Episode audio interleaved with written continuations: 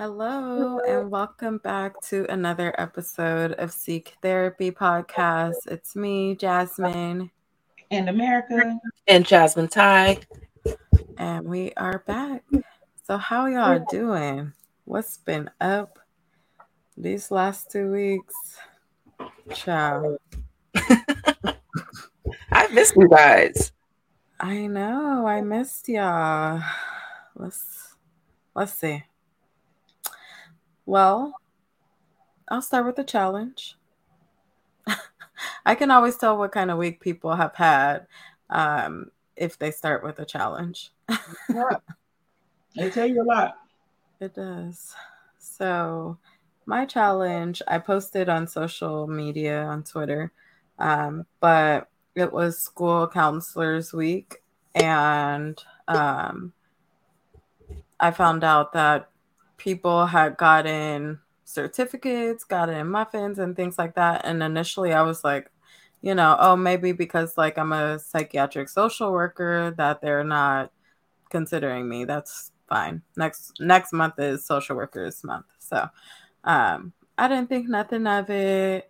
And then I found out that um, the person that does my exact same job, but for the whole rest of the school had gotten it. And I was like, skirt, what? Where did you do that at?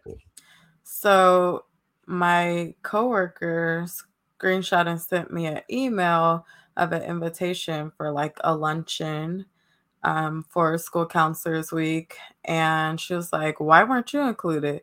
And I said, huh?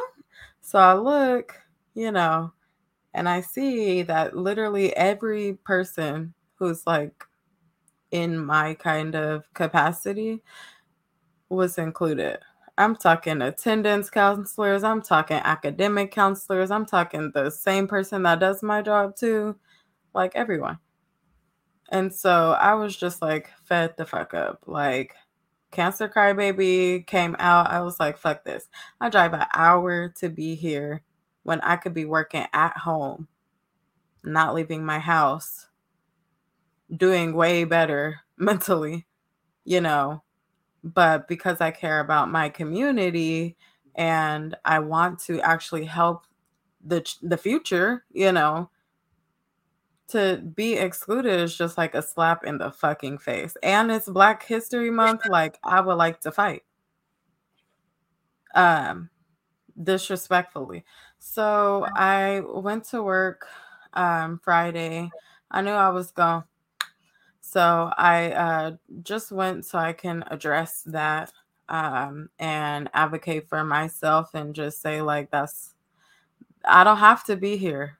Mm-hmm. And I am a fucking gift to this school. And so for y'all to treat me like this is just like, maybe I shouldn't be here.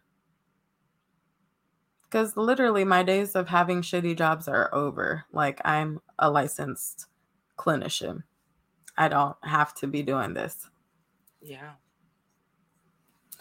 Uh, and so, you know, I did that. I left. I went out to lunch with Joe. I got some drinks. I was like, you know, this has been a hell of a fucking week. Like, no one should ever leave their job bawling for an hour and bawl on the way to work mm. the next day. Like, no one should be feeling like that.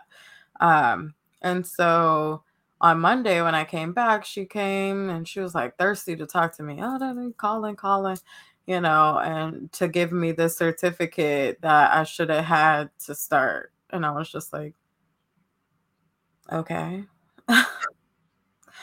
So she's like, how can I repair this? You know, I'm like, I, I hadn't thought about that, but we could start with a Starbucks. She's like, what size? But get the fuck out of my face. Get out of my face. You know, a, a large, a trenta. Run it the fuck up. Reparations. I was about to say, it's giving reparations. Um, so she did end up giving it to me. Uh, but yeah, it's just been it's been raggedy. And, you know, it's crazy that I posted it on Twitter and people I haven't even met before literally made me a certificate and like sent it to me on Twitter. And I'm just like, people like people can be, can be so nice. Mm-hmm. Um, somebody sent me some money. I said, yes, ma'am. My best friend sent me some Cinnabon. I said, yes, ma'am. Yes. Which brings me into my highlight, which is that the next day, that Saturday, I had my Galentine's, and I wish y'all was over here so y'all could have came. But um, it was just so nice. It was great. Like, I had flowers everywhere. You know, I made a charcuterie board. Everyone had to bring like a snack of pink or in white and red. And so that was cool. I made like this little drink, little punch. And I had my nunu in there. So I'm going to save that for the nunu. But it was a really good time. My friends brought me flowers because of how shitty I was feeling. And so that was just, it was very nice to realize that I have an amazing community, you know, and I tweet about it often, like, because I'm just so grateful because this was not my reality in my twenties. I would have told my friends like, oh, this happened. They would have been like, oh, I'm sorry. When y'all want to go to brunch? when when we got, let's get fucked up. Like, that's the solution. And so it's just great to be in a place of like genuine community. So I talked a lot. How y'all been? What's been up? What's up, America? So you got your uh, new weight zone. Come on, girl. Ooh. Inches. Um, let me see. I forgot what I was going to say. Oh, I'm sorry. I had to say something about your first part about you want to serve your community. And I think that's a beautiful thing. But I also want you to remember that you can serve your community without sacrificing yourself. Ooh, why the fuck she coming guns blazing like that? Oh, America. I know, right? Laying down the truth. That's true. That is true. A lot of us feel like we have to be a martyr, but no. Because you're talking to a fellow social worker who also served the community and was a martyr, and it took a hell of a toll. And I was self-sacrificing and abandoning myself, my needs, my everything so that I could be a part of the community. And it was beautiful. And they fuck with me, and it's it's great. And I know I was impactful. And also... And you have, you know, nothing. I mean? Yeah. No, so, right. So I think it's other ways that you can serve the community in a way where you're not abandoning yourself and you're making sure you're taking care of yourself. In the words of Monique, no, never mind. Never mind. I don't do that. I'd like you to got a new Stanley. So remember, I showed you the black. Oh yes. Mm-hmm. I was supposed to get the the soft green one or whatever the hell it was. So they sent me the black one on accident. I reached out to them. They were like, oops, sorry, you can keep the black one. We'll send you the green one. Bet. Sorry, we ran out of green ones. Does this suffice? Bitch, at this point, give me my cup. It's been three months. Give me my cup. Oh my God. So, and these are like the seventy dollars cups? They're not seventy. On Amazon, they are. Well, on they're reselling. They're trying to get mm. their money up. Okay. I was like, that doesn't make sense. I'm not paying over twenty bucks for it. I have my other one. I like it, though. Yeah. It's nice that the ice has been in there since mid-yesterday, I think. So right. Like, it's right. It's like, okay, and it is that much. That's not how I feel. Like, mm, okay. Um, so now what? What y'all going to do? Anyway. So, um, oh, challenge, challenge. I always have something to do. That's my challenge. Mm-hmm. I always got some shit to do. Always. You always saying yes to doing some shit. Yeah. So, I fixed it for you. Well, no, in this case, no. But usually, yes. But maybe this is a result of saying it, shit, I don't know. Either way, I got too much. Yeah, that's about right. Um, so that's a challenge. It's gonna be a challenge, I guess, until it's not. Um, but that's annoying as hell.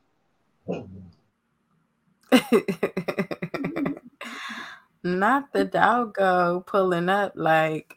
Well, somebody is outside barking, and when somebody else is outside barking, we gotta let them know we're here too. Right.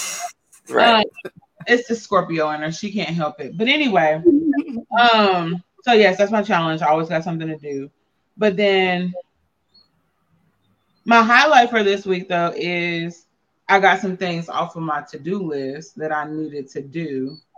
Mm. It's such a catch twenty-two around this bitch all the time. Um, but there was something on my list that I have been prolonging for the last two months because it was going to take a lot of time and a lot of energy to do. And require me to do shit in person, and like I just don't be wanting to do that, but I got it done. Yay! So yeah. Proud of you. Thanks, y'all. Keep me lifted. I lifted it up, raised the roof for you. That's how my age shows at work all the time. They're like, mm-hmm. "Miss, you be doing the throwback dance moves." Not the throwback. I still do the back bounce at least once a week. Because why not? I'm like, y'all don't be, y'all never hear nothing and just gotta, I like the way it. Uh. Cause I'm a chicken head some shit and I don't give a fuck what it like, is. I'm gonna and I'm gonna spin it around. Correct. Right. What you gonna do? What my ass can't. So you can't. I'm a chicken head. It don't think, what is it? Throw it up and you wait and then snack it. Come on. Right, cause I'm a, come on. They don't I'm know. That too. Like. Right. I will hit the pool palace in the I grocery will. Store. Not the pool house, especially if someone I love it. For real, for real. I love it. That's funny. Damn, we are in our thirties. Cool. It's given very much so that.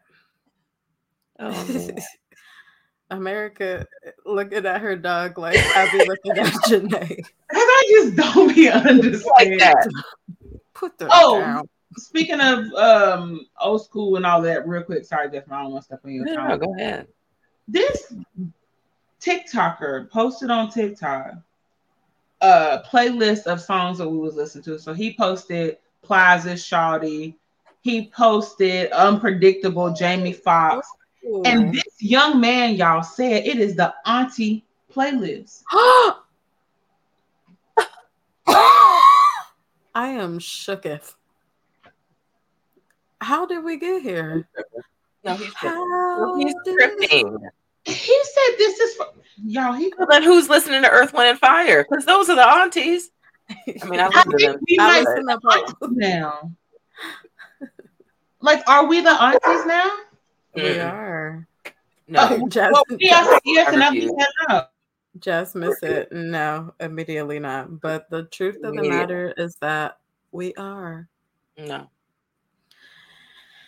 Yeah, denial is a thing. You can't be an auntie until you're like forty. My he included auntie, When I See You, Dream. By Fantasia? Shit, yes. No. Yes. It is It is giving yeah. auntie vibes. It is. No, it is. You I know, my kid. I'm listening to the songs in my head and I'm like, when I see you, one of my students, I let her see my yearbook, and she was like, I could tell this from back in the day, miss. Look at the hair. Was she, was she talking about like the emo kids? Because they'll date us real quick. She was like, look at, the, look at the hair. Y'all was really out here, miss. Like, that's giving very much so old school. I think I have it. Back in the day. Like, it's the hairstyles. Back in the like, day. She know that band too thick. Like, you know, you know what I'm talking? That's just what I'm saying. Like, oh. What type of bang is that? I know what type of bang she's talking about too, the big ass side swoop. She said, what type of bang is that? Oh my God. Nah, baby was dragging. She oh, was. What? She said, miss, look at you. You have the inches. You have that press. Oh, I did have that press. As you should. I started to bring my students my seventh grade yearbook, but of course, oh, there's like no. the kids that signed in it were like, right, yeah, exactly. Yes, you that bitch. bitch. Yeah. You're gonna get faded. Like, what? No, we weren't. I was we like, weren't. I'm not, I I'm not gonna bring this and encourage the shenanigans. Yeah, those ones, yeah. It's a hard no. We never bring it up. Yeah. Damn. But see, damn, damn. I, like, simmer down, like, that's fine. Right, right. All right. So, yeah. My my highlight this week, I went to, um, I'm a big old blended family, y'all. And so I spent time yesterday with my bonus mom's mother-in-law.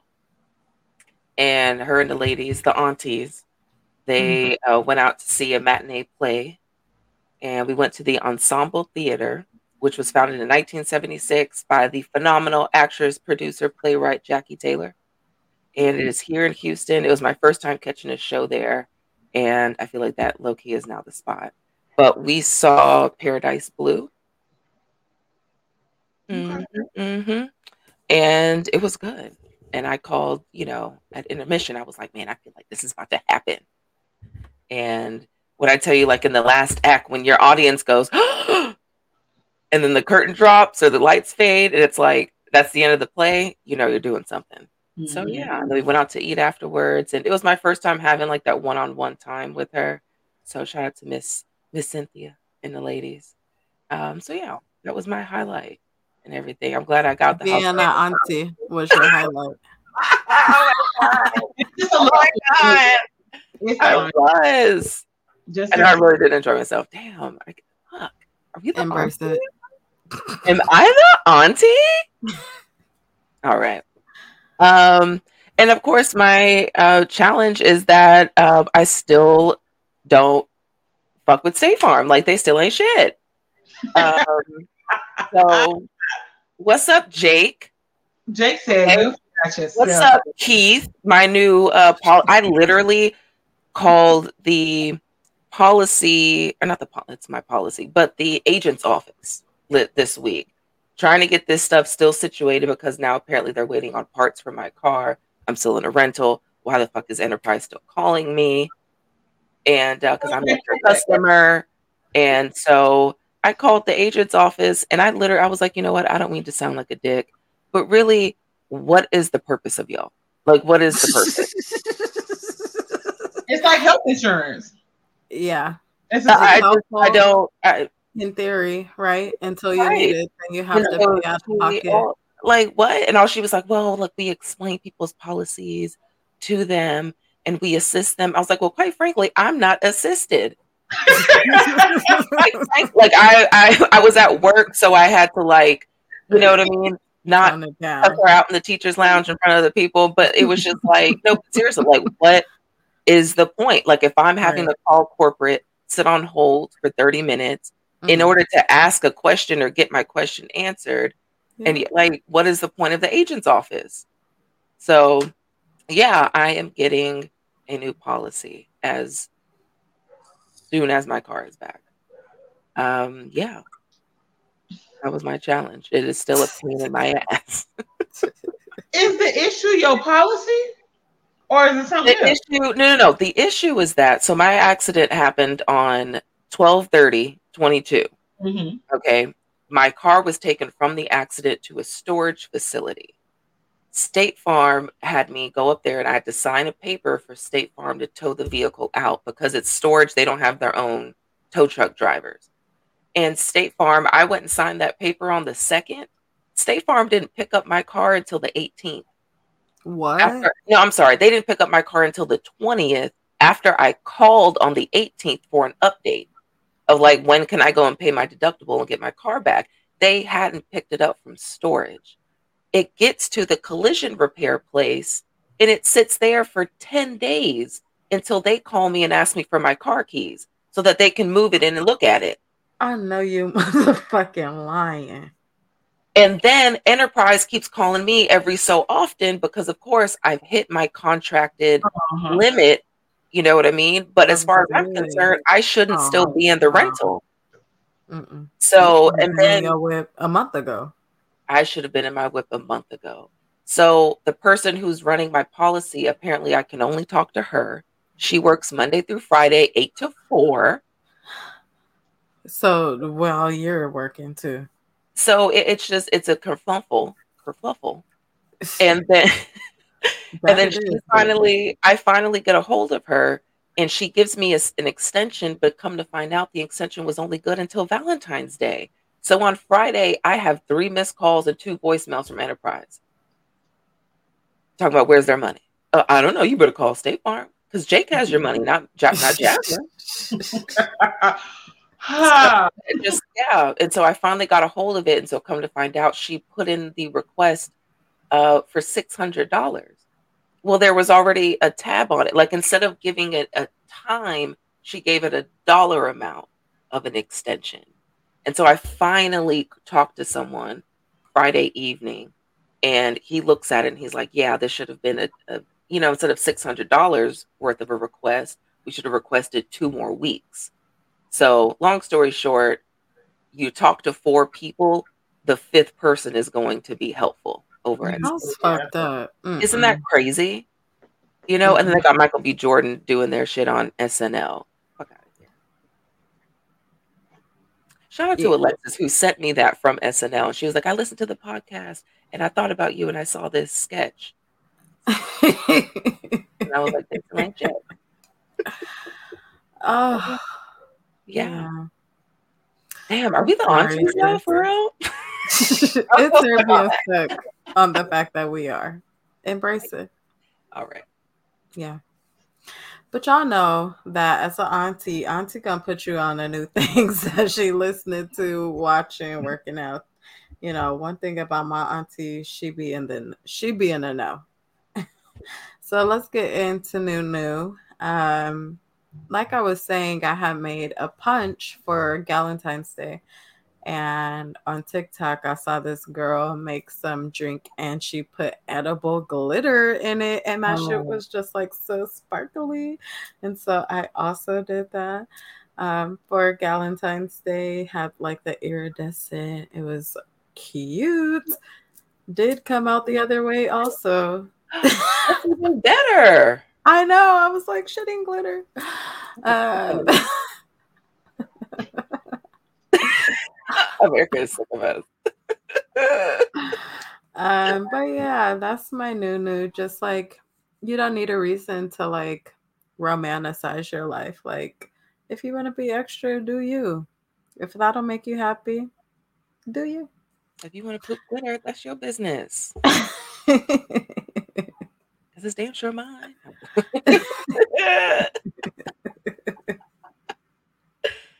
Oh, shit. Uh, what about you? I'm going to say real quick, my new new is fluid feminism. Oh. I bought some Black History shirts off of Amazon, and this popped up as like, girl, you might want this too. And I was like, okay, I do. Um, so- So once I finish um, living forward, I'm going to slide over to that. I'm trying to do, last time we talked about juggling more than one book at a time. Mm-hmm. Where's that? All About Love. Yeah. So I'm trying to, to do that because when I was little, I would I would do that. I remember reading The Wizard of Oz and like Peter Pan at the same time. Yeah. For what reason? You know what I mean? I'm about to- Yeah. yeah. Exercise your imagination. Period. I just finished my fourth book this year. Damn. I need to catch up. She getting it in. uh, better work. I'm all literate. Yes. Put us on, America. What's up, sis? What's new? Um, mine is not as entertaining as y'all's, but baby, uh, we watched Monique's new movie, The Reading. I did too last night. What you think? Baby, that shit was funny to me. It was. Did I watch it? It? I was like, is this a horror movie or a fucking comedy? Because why am I laughing so much? It was the one-liners that she was giving. Yeah, she was like, yes, and fuck you too, baby. She gave me everything I needed. I'm not no. gonna. Yeah, it no. was. I, so to answer your question, should you watch it?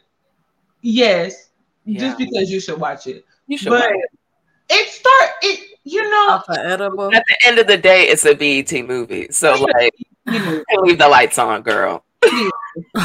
um, but you know what? It started off real. It, we started off real strong. We, we did. We started. Like, I was like, okay, bitch, and then it just. I feel like they rushed it. They were like, baby, we got an hour, however much, to get this all out. Right. Commercials were considered in production. Yeah, yeah. And it was, we gotta go get it. And then they just rushed through the rest of the movie. But, you know, I'm not mad. Shout out to Monique, honey. Making her uh, re-debut. She ain't been on T V in a while, because then she pissed some people off. Anyway. Yeah. Mm-hmm. And I think the same person she pissed off was the director. It's, it was a it was a Lee Daniels movie, The Reading. Oh. And there was a moment where I was sitting there and I was like, is this a Tyler Perry joint? And oh, and I was like, but I was like, no, because she, you know, like they have beef. And so when the credits roll, I was like, oh, it's a Lee Daniels. But mm-hmm. I, I think I, I'm with you, America. Like I sought the movie out specifically so I could see Monique. Yeah. Um, and she carried. Uh, it's just and they had a few too, because they fell out after Precious. So like they just oh, okay. fifty, if I'm not mistaken, I could be a little off. But I think fifty helped them, or like fifty got them niggas together and was like, mm-hmm. Squad. Y'all put her or I'm putting her on the screen. True. So, with Lee Daniels. And you would think that, you know, that usually solidifies a professional relationship. Yeah. Hmm. I will say that her legs were shaved in the movie, unless they like C G I'd that, but she was moisturized, glistening, because there are shots, America. Yeah. There, you know are. what I mean? There are. And I was wondering if that was intentional. And then I laughed about that too, because I was like, oh, y'all niggas trying to be funny. So, yeah. But you know what? I ain't even mad. I got a theory. If you watch it, if you like allow yourself to go there, you can come up with some other shit about what was really happening. And so I can appreciate that. So yeah, go watch it. Okay. Okay. Okay. Seek cool. Therapy certified. Not certified. I don't know about certified, y'all. Just yeah, acknowledged. Already. we love a good, we love a good hood jam, you know? We yeah. do. I feel like that's what it was. I feel like that's what it was given, low key. Yeah. If and and that's why yeah. I That's why I find myself on Zeus. No, Girl, I, I had I wasn't coming back, but just the rest of it was giving me heartburn. Like I was like, I can't with y'all. Um, You're not at Zeus yet, though. Um, no, but it's not even my account. It's my friend account. Um, Shout out to your friend. Yeah, right? But I'll be watching it because yeah, my kids watching. be watching it. And so I'm like, what the fuck are they watching? And then I'm like, what the fuck am I watching? No, for real. For real. Yeah. Uh, I have thoughts. I, I could give a whole spiel about Jocelyn's Cabaret. That's what uh, we started yesterday. I have, yeah. It, it's there's so much potential there, right? Like if she wanted to go back to her Change community and, and make some changes, and, you know, but Lord, that is not what's happening. It's not, because she okay. said, I got to get these two dollar hoes together. Girl. Damn. And if not, then I'm going to knock off some wigs. I said, okay. So we're leading with violence. Noted.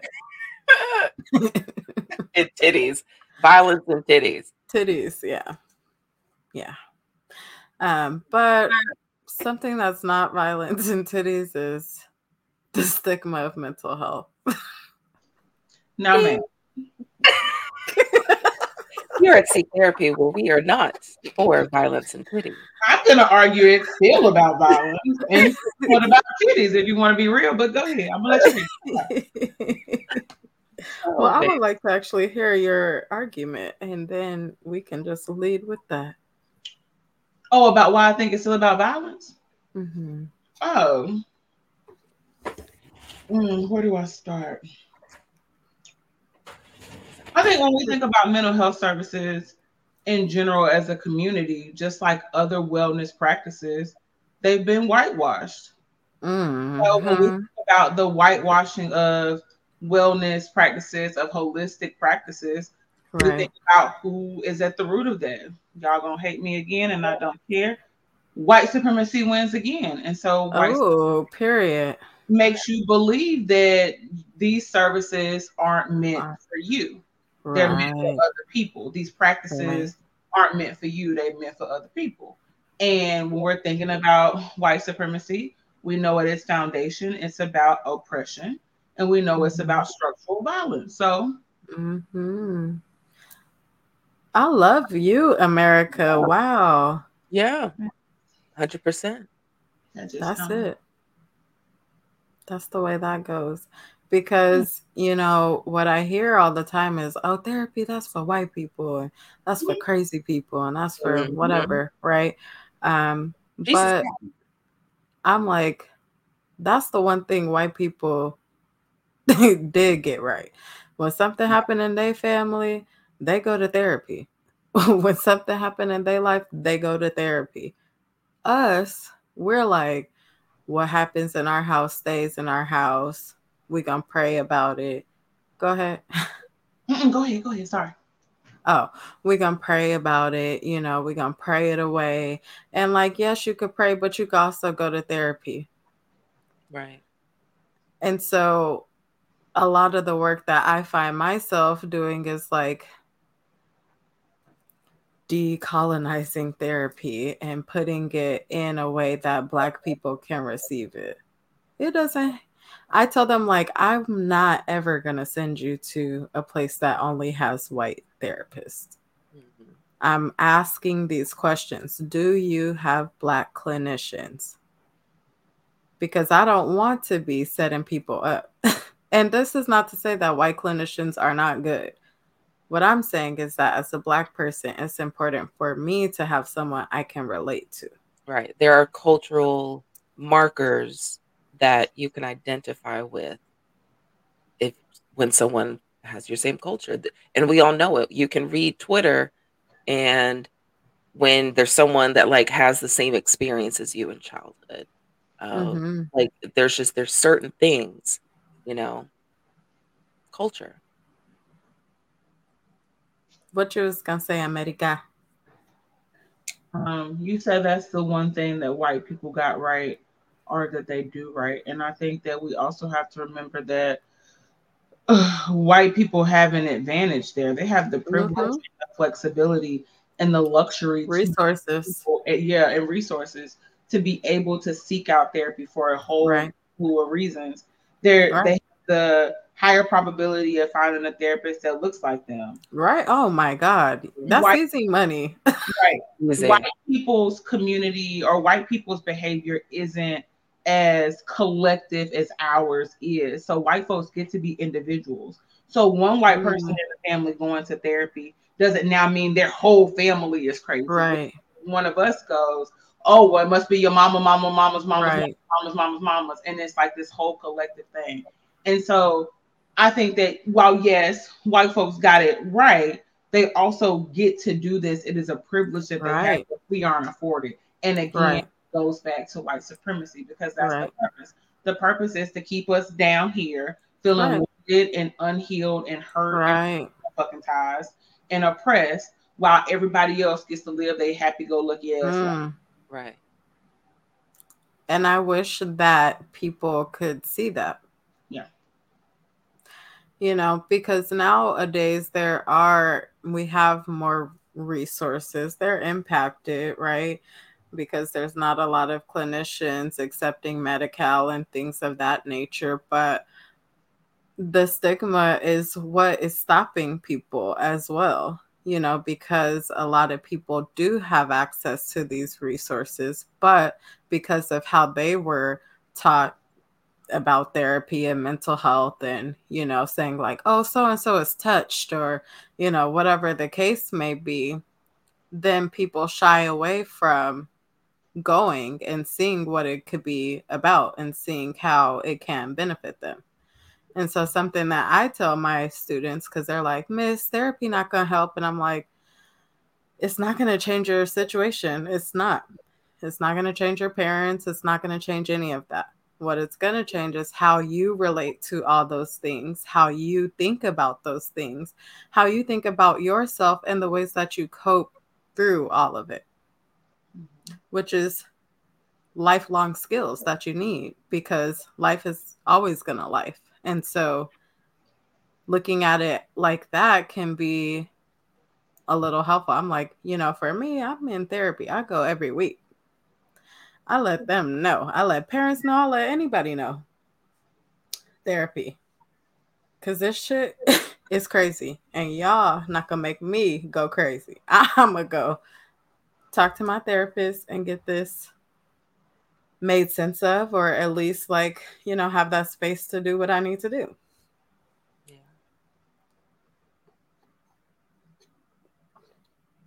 I back this one hundred percent. I'm just... I, I've yeah, I'm with y'all. I've I've heard a little bit of it all. So like my first experience with uh, therapy came behind a C P S situation, and the therapist came to see me at school a couple of times, and I had a parent that was I just I remember verbatim was like, this person's job is. is to talk to you and, and you tell them your business and they're getting paid for it. So how much do you think they really care? It's their job. They're getting hmm. paid for it. Saw that person maybe more than two, three times. Um, and then not actually going to therapy until I was eighteen and living on a college campus. And then mm-hmm. it still wasn't me seeking it. It was, you know, here's extra credit if you do this, just based off right. my major.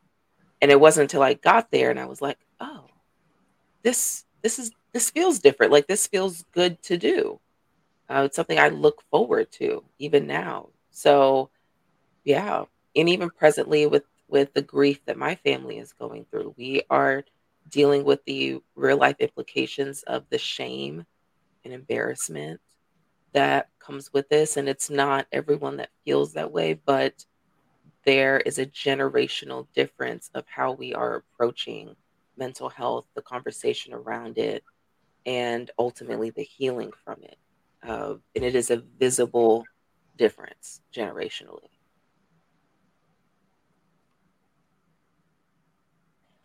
America. I think I have a similar experience. Something is... A similar experience around therapy for the first time that just dawned on me when you said that, Jasmine, um, of also it being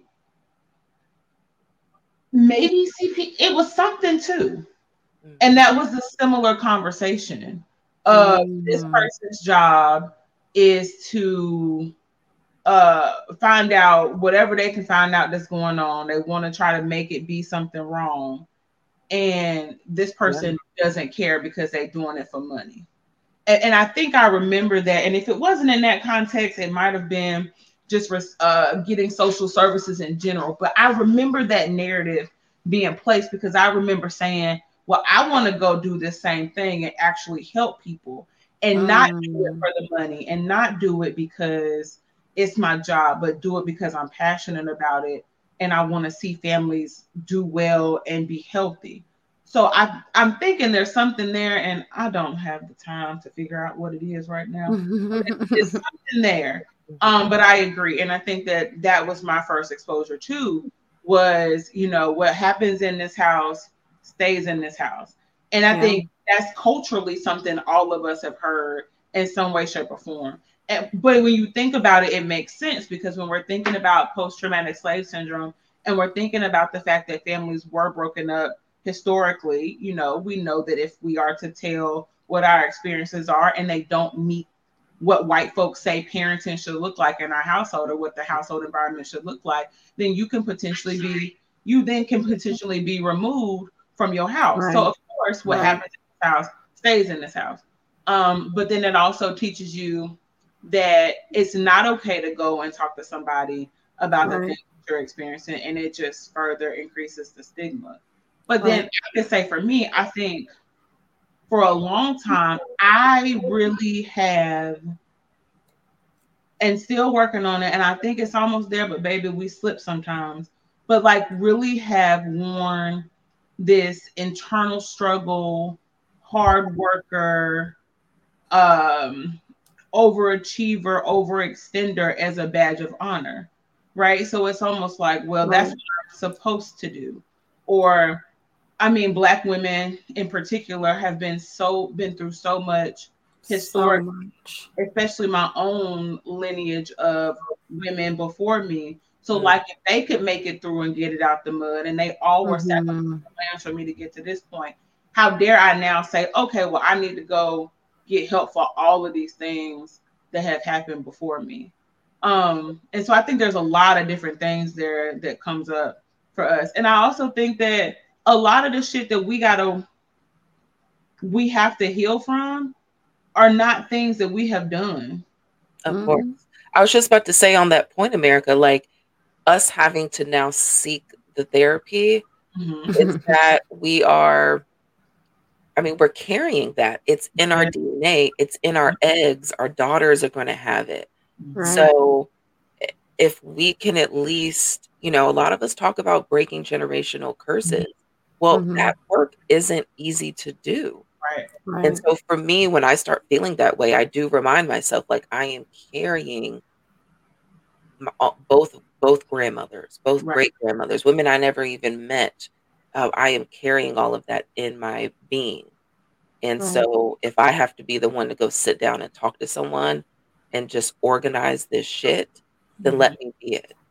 Mm-hmm. It's either going to be me or my daughter or hers. Someone's right. going to have to do it. Right. Because mm-hmm. my big, oh, sorry. No, go ahead. No, I was just going to say that m- what I see a lot of is like older generations just thinking that this is how they have to feel. Right. Mm. And so not ever making any movement to feel differently. And so I try to, like, just my aunt, she's so anxious. And I'm like, you should go to therapy. You know, it could be very helpful. And like to have experienced a lot throughout your life through fifty, whatever odd years, like, and to just continue going and like never really dealing with anything for me is like a lot.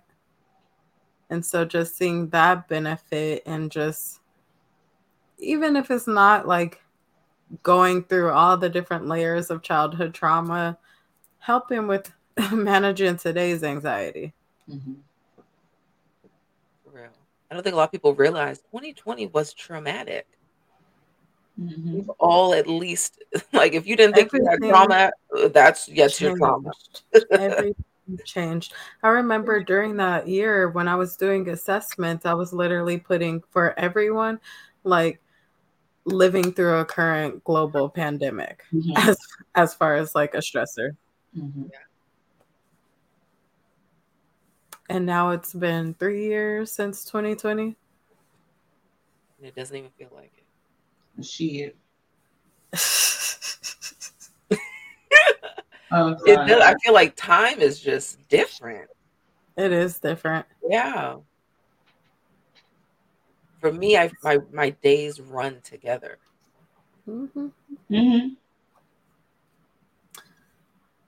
Yes.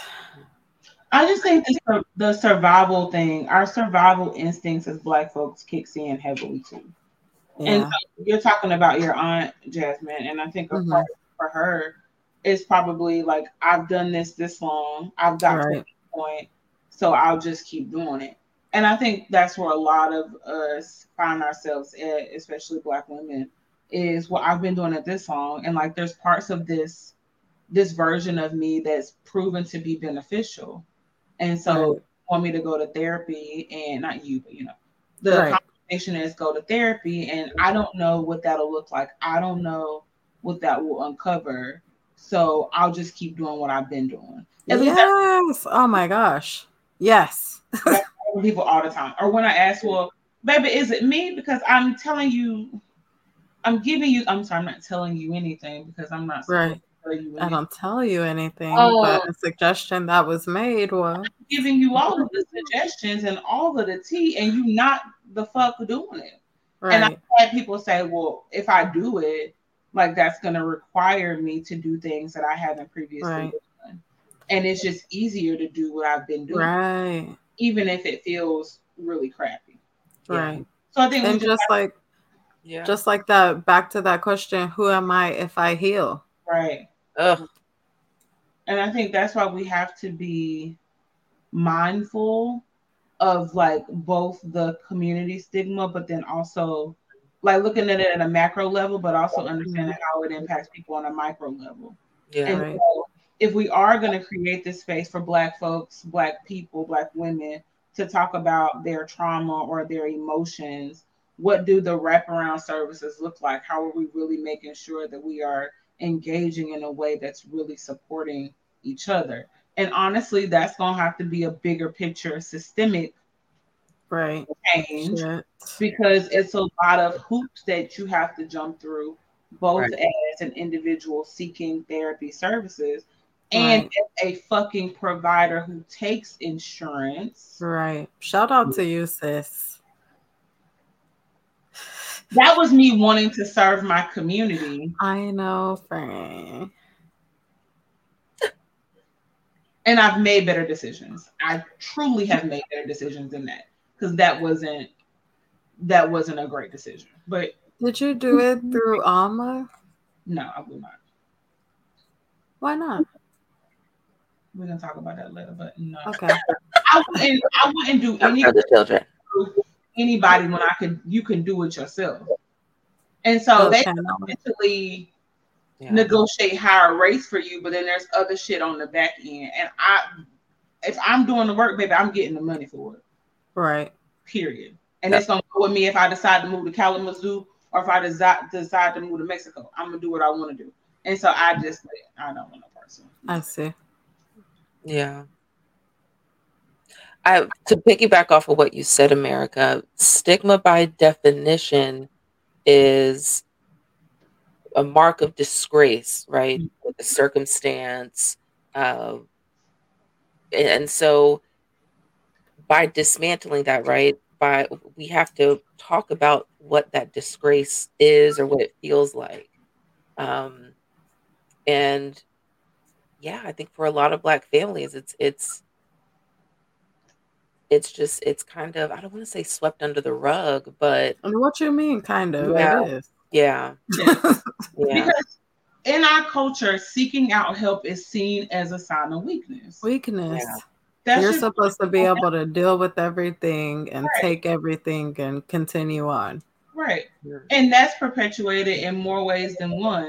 Mm-hmm. But when we think about what was this, what was it in the eighties or early nineties, the welfare queen, and that being an understanding oh. that you're receiving social services or you're receiving some sort of government benefits, that you're lazy and you don't want to work and you this and mm-hmm. you're that, and you want to. It's it's a lot of things that contribute to our fear around getting help. And then you think about right. people who have sought out services and they've been institutionalized and shouldn't have been. Or they've received diagnoses that have been detrimental right. to them, and they were diagnosed incorrectly. Right. So we got every damn reason to not want to go. Right. Every reason to not want to go. But I think it's beautiful that we're having these conversations about both can be true. Right. You yeah. can both feel it's a vulnerable space to be in to admit that you need some support. We all mm-hmm. do. It's yeah. that's a very vulnerable and tender spot. And baby, what else you gonna do? Right. Because the shit is hard. So what we gonna do? You're gonna do it hard, you're gonna do it by yourself and it be a struggle. Right. Somebody help you put some things together so you can do some things differently. And it be right. a little bit this right. hard.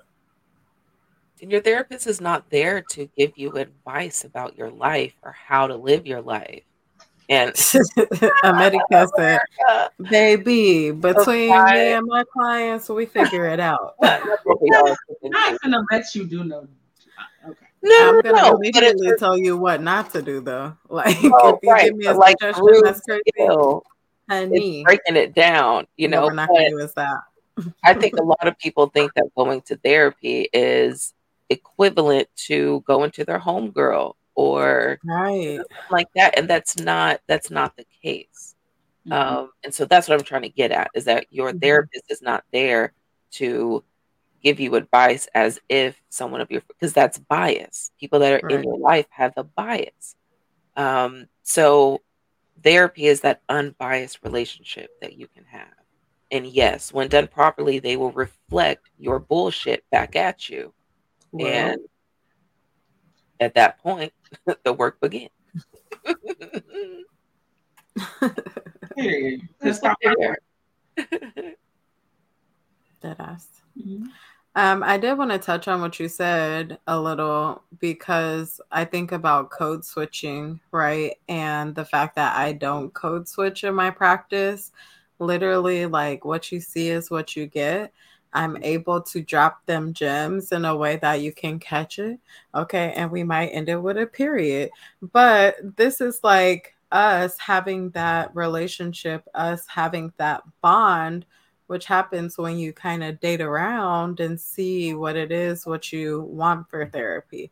For me, whenever I was looking for a therapist, I was like, okay, I need someone who's cool with weed, someone who is a parent, um, and like a millennial. Because I feel like we are, I'm not going to say that the aunties don't do it, right? But I feel like we,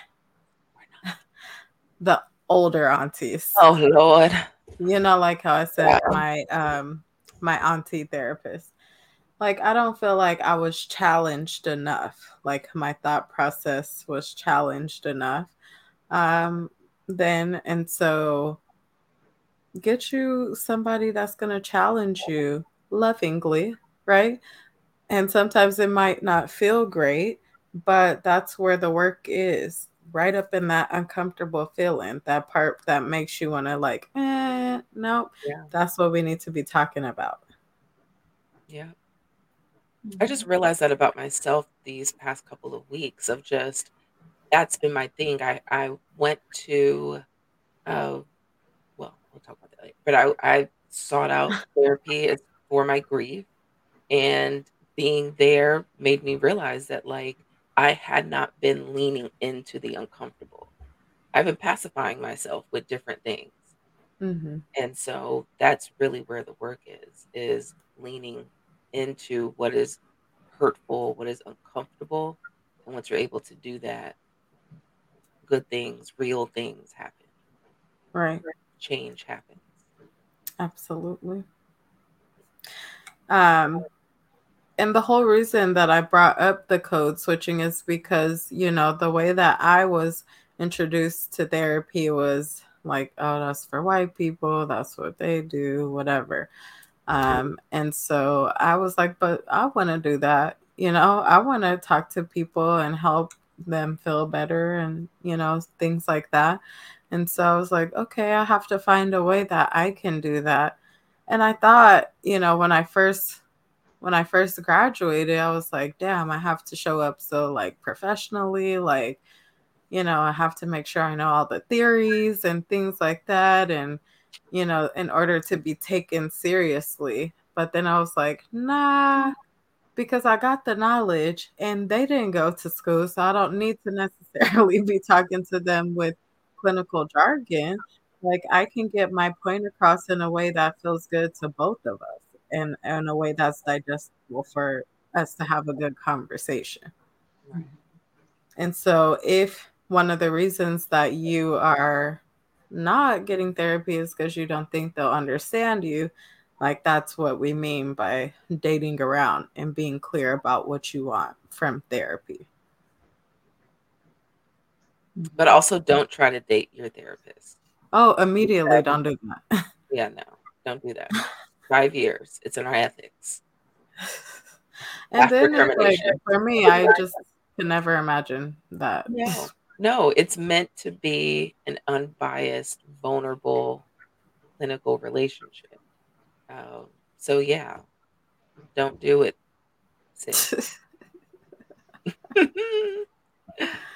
Oh man. We talked about how to normalize therapy, right? Like I, by this point, I feel like our listeners should be comfortable uh, with the talks. Uh, if not, send somebody the podcast.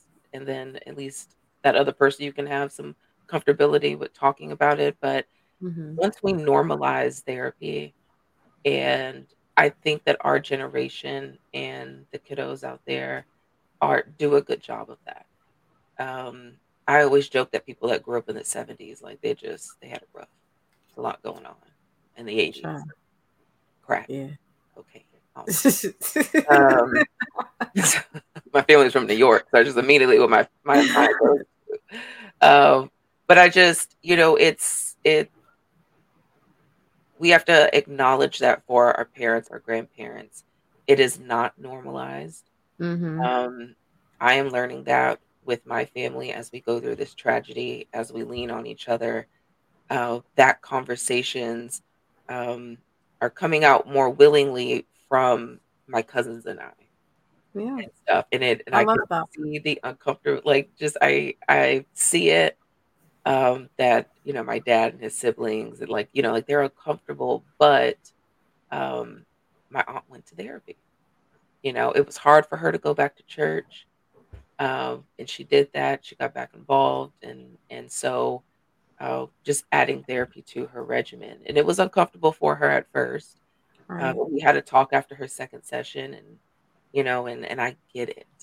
Um, but she's doing the work. And it's just, I, I wholeheartedly believe that session by session, it gets easier. Um, the more that we talk about this at the dinner table, uh, at the barbecues, Uh, just the more familiar we can get around it. And even if it's not the old heads going, uh, then at least for our kids, for ourselves, for our cousins. Um, you know, of course, when dealing with suicide in a family, you know, the thoughts of what could I have done or said. Mm-hmm. Uh, and so it, it has crossed my mind. My cousin, of course, knew that I was in school, uh, for clinical mental health counseling and specializing in military cultures. Um, still didn't mean that he would pick up the phone and, and call, you know, at that time. But it does cross my mind. What if we had just normalized the conversation around therapy before we and mental health? Yeah. You know, so I, I say that to everyone out there of just, just saying it, you know, talk to your cousins, put it, drop it in the group chat. You know, right. Drop a link to one of our episodes and just let that spark a conversation. Um, mm-hmm. Normalize it in our families. And so if you're like me and you are dead set on breaking cycles and curses, uh, I say that with air quotes around it, then, you know, this is one of those things. Let's just normalize it for ourselves. And the people that I mean, we love. Yes. Yeah. And making sure that when we're normalizing it, we're doing it in a way that doesn't, that we're making sure that we're being tender with people. Mm-hmm. Because I've seen people go to people and say, I'm really having a tough time, X, Y, Z, A, B, and C. Well, that's why I told you to go to therapy. Have you gone to right. therapy? And that's not helpful. that's not that's it. What you need to be doing. You need right. to be, or people coming to therapy saying, like, I just need to know how to convince my partner or my cousin or my friend or whoever to go to therapy. When they get upset, I tell them that's why you need to go to therapy. And it's, we got to really be mindful of the language. Mm-hmm. That right. Because um, you don't want to weaponize it. Right. And I right. think that's the issue. And I think a lot of times that's what we tend to do. And so we're weaponizing in these conversations. But I told you to go to therapy. I was trying to be helpful. Right. But when were you saying it and how were you saying it to that person? And making mm-hmm. sure that we are not making it seem as if going to therapy is a punishment or it's because right. somebody has done something wrong. Right. Or they're crazy, using air quotes there. But like we are really making sure that we are encouraging people to get the care for their mental health that they both need and deserve. Right. And understanding that that's okay. And I really think that comes from our generation, the younger aunties. I guess I'm a mid-age auntie. Yeah. Damn. Um, Wait, okay. now there's, now there's, there's categories of the aunties? Well, she said older aunties. Yeah, the older aunties what? Are like, you know, forty-five. No. You know what? No, I'm not claiming this. Okay, so you are. Millennials. Um, I love the fact that we, I feel like, and the Gen Z babies are, I mean, they're a different breed though, but the fact mm-hmm. that we are having these conversations about mental health, about how things feel hard, um, about the importance of taking care of yourself in multiple ways is really important. And I love to see it. It is. I Me really too. Definitely. Yeah. I think our Black babies are going to be better off for it. Um, I think we're going to be better off for it. And it just, it takes time. You know, it took time for the white devil to break us down. So it's going to take time for us to build us back up, you know. And we, we've already done that in strides. America's face when I say white devil. I know. I'm like, what you got to say? the, the white devil is always going to be the most powerful because it is the white devil. We feed into the white devil. Everybody else feed into it. It's not going nowhere. To me, our goal is to learn how to operate within it because we mm. can't change it. Mm. Um, and we're not going to stop what it looks like on a systemic level. We can address it. And I'm always going to have conversations about racism and about mm. all of the practices that come into play. But at the end of the day, that's just the umbrella in which we all operate under. Right. Um, but I had a thought there when I said the millennials, us millennials and the Gen Z babies are doing better. I think we also really have to do a better job about what mental health looks like for mental health professionals. Mm-hmm. And making sure that we are handled with care in these conversations too. Because I think for me, at least at this point, some of the stigma for me around finalizing who I'm gonna go with, because uh, I mean, first of all, like I need a me, and maybe right. I need a me, but I feel like I need a me. Yeah, I need somebody's gonna be like, "Now, bitch, now you know damn well," now and you I know. Like, "Yeah, girl, you right." Like I, but don't call me a bitch because I might have to fight you. But you know what I mean. I need somebody who is gonna grab, snatch the, edge, the edges, and then the edges. Back on, and then. You right. know, edge control them. Folks. Yeah, and I like help, that. Snatch the edges and help you put them back on. You put them back on, and then mold them in a different way so that I can get right. it together. Right. I I realize that I need that, but I also know that some of the internal stuff for me is around the fact that I am the mental health professional, right. and and the conversation is, well, you a therapist? What you need therapy for? Like you can't do that for yourself, or how you helping other people? No, and, you know it. And like, of course I know it's some bullshit. Right. You wouldn't expect a doctor, a surgeon to perform surgery on themselves. So why would you expect for me to therapy myself? Even though right. baby be theraping herself and it should be working until it don't. But right. you wouldn't expect that. You wouldn't expect that from other professionals.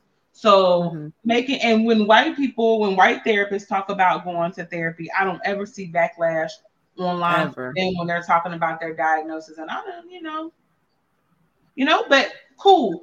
And nobody bats an eye. But when it's Black women in particular talking about Black women who are mental health professionals, talking about their mental health, talking about the struggles that they experience around anxiety or depression. I've seen a couple bipolar diagnoses for clinicians and people trying to eat us for filth in the comments about how could you do this? You can't possibly be a professional if you're struggling with these things too. And so mm-hmm. just remembering that if we're going to hold, making sure we're holding everybody with care. Of course, because mm-hmm. there are doctors out there who have cancer. Right. So right. Why can't there be therapists who are dealing and right. working through their mental health? Right. And I'm guilty of using the tools that I've learned on myself, but you hit it right on the head. It works until it doesn't. Yeah.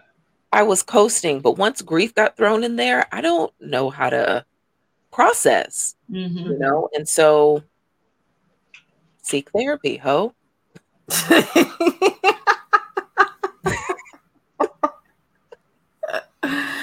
that part. I feel like that is a good place for us to kind of wrap it up. Mm-hmm. But I'm glad that we had this conversation because it's necessary. Yeah. These are the kind of conversations that we need to have so that we can destigmatize mental health and therapy. So hopefully you got something out of this. Send it to your homies. And just remember, like, literally we all have made it to this day, which means we went through twenty twenty, which means we need therapy. So go on ahead and seek therapy. We all need it. Oh, I forgot my spill. Yeah, yeah. You can you can literally do Pilates. You can run seventeen miles a day. You can only drink water and only drink green juice. But if you're ignoring the things in your head and in your heart, then you're still not truly healthy. So go on ahead and seek therapy. That part. We all need it. Bye. Bye.